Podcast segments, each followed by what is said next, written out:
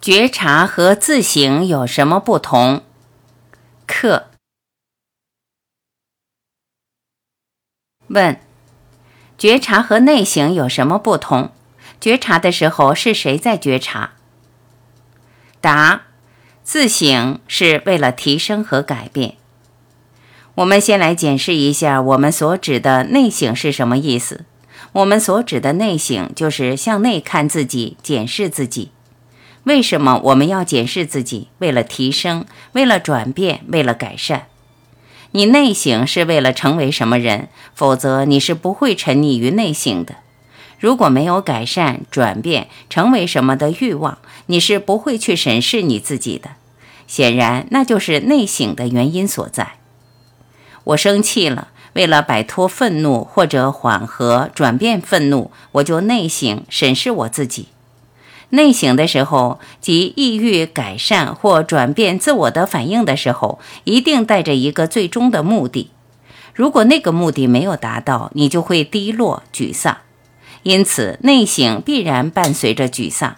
不知道你内省的时候有没有注意到，当你为了改变自己而向内看时，总是涌动着一股沮丧的暗流，总是会有一股你不得不与之对抗的情绪直播。为了克服那股情绪等，你不得不再次审视你自己。内省不是一个释放的过程，因为它是把现实的状态转变成某个非现实的样子的过程。显然，当我们内省时，我们沉溺于那个特别的行为时，实际上发生的状况就是那样的。在那个行为中，始终存在着一个积累的过程。那个我为了改变而检查某个东西。因此，始终存在着二元对立，因而也是一个充满挫折的过程，永远不会有释放，而且因为感受到挫折，情绪就不免低落。觉察是不做谴责的观察，觉察则完全不同。觉察是不做谴责的观察，觉察带来领悟，因为觉察当中没有谴责或认同，而只有默默的观察。如果我想了解什么，我就必须观察，必须不批评、不谴责、不从中追求快乐或避开不快乐，必须只有对事实的默默观察，没有目的，只有应事而观。如果存在谴责、认同或辩护，那种观察及其带来的领悟就会戛然而止。内省是自我提升，因此内省是自我中心的。觉察并非自我提升，相反，它是自我的终结。我的终结也终结了他全部特有的个性、记忆、需要和追求。而内省当中存在认同和谴责，在觉察当中不存在谴责或认同，因此也不存在自我提升。这两者有着天壤之别。想要提升自己的人，永远无法觉察。因为提升意味着谴责和达成目标，然而在觉察当中，你观察但不做谴责，不否定也不接纳，那种觉察是与外在的事物去觉察，去与事物接触，与自然接触。首先是对事物浑然一体的觉察，敏于感受物体、自然和他人，这意味着关系。然后就是对观念的觉察。这种觉察，这种对事物、自然、他人以及观点的敏感，并非由分裂的过程组成，而是一个统一的过程。它是对万事万物不断的观察，观察内心出现的每一个思想、每一种感受、每一个行为。因为觉察不带谴责，因此也没有积累。只有当你持有一个标准时，你才会谴责。这意味着积累。因而也意味着自我的提升。觉察是去了解自我的行动，我的行动在与他人、与观点、与事物的关系中了解。那种觉察是一刻接一刻的，因而它无法练习。当你练习某件事情，就会成为习惯，而觉察并非习惯。一颗习以为常的心是不敏感的。一颗在某个特定的行为轨道中运作的心是迟钝的、僵化的。然而，觉察需要持久的弹性和警觉，这并不难。当你对事物有兴趣时，当你兴趣盎然地观察你的孩子、你的妻子、你的植物，观察树木和鸟儿时，你就是那样的。你觉察却不谴责、不认同，因此在那观察中有着彻底的融合。观察者和被观察者彻底合而为一了。这实际上就是你对事物深感兴趣时出现的状态。因此，觉察和自我扩张式提升的内省有着天壤之别。内省导致挫折，导致更多更严重的冲突。然而，觉察是一个从自我的活动中释放的过程，它是觉察你的日常活动，觉察你的思想、你的行为，觉察他人，观察他。只有当你爱着某个人，当你对事物怀着深深的兴趣时，才能做到这一点。当你想要了解你自己，了解你的整个存在，了解自我的全部内容，不只是某一两个层面时，显然就绝不能谴责。我必须对所有的思想、所有的感受、所有的情绪、所有的压抑开放。随着觉察的范围越来越广，从所有隐秘的思想、动机和追求中解脱的自由就越来越深。觉察即自由，它带来自由，它产生自由；而内省则培植冲突，它是一个自我封闭的过程，因此其中总是有挫折和恐惧。到底是谁在觉察？当你有任何一种深刻的经验时，是怎样的状况？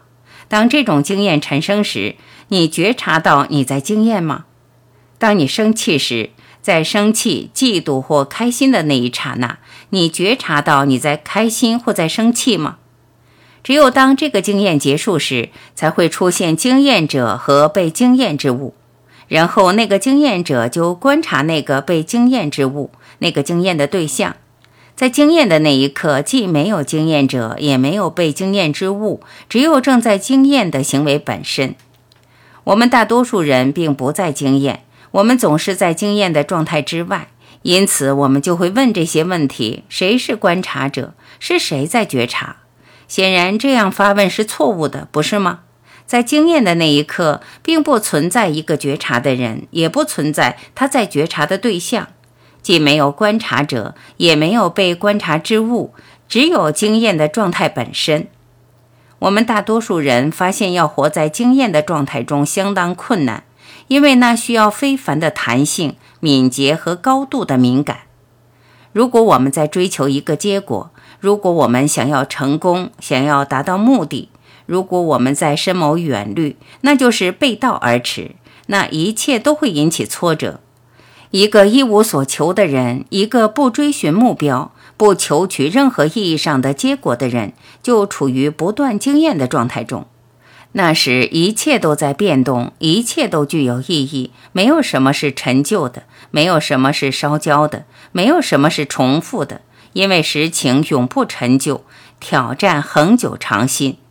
只有对挑战的回应是陈旧的，陈旧之物制造出更多的残渣及记忆及观察者，他把自身与被观察之物、与挑战与经验割裂开来。你自己可以做个很简单、很容易的实验，看看是不是这样。下次你生气、嫉妒、贪婪、暴力或不管怎样的时候，观察你自己。在那种状态中，你并不存在，而只存在那个状态。过了那一刻，你就称呼它、命名它，你称之为嫉妒、生气、贪婪。所以，你立即制造了观察者和被观察之物，经验者和被经验之物。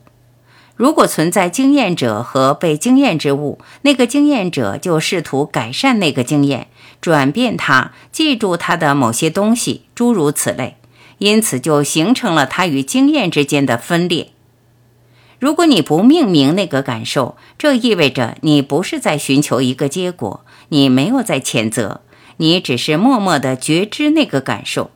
然后你就会看到，在那个感受中，在那个经验中，不存在观察者，也不存在被观察之物，因为观察者和被观察之物是一个相伴而生的现象，所以只存在经验这一行为本身。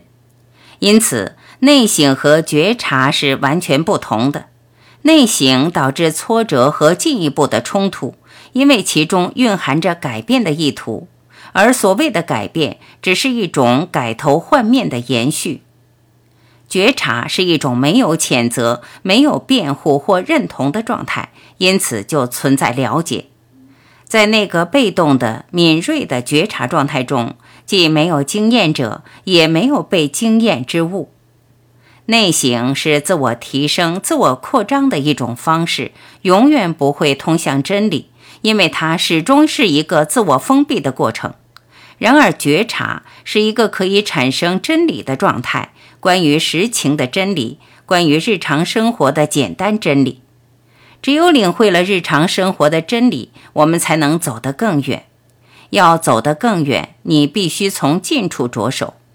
但大多数人都想一步登天，不领会近在眼前的东西，却盯着遥不可及的东西。当我们了解了近在眼前的事物，就会发现近和远的距离并不存在，并不存在距离。开始和结束是同一的。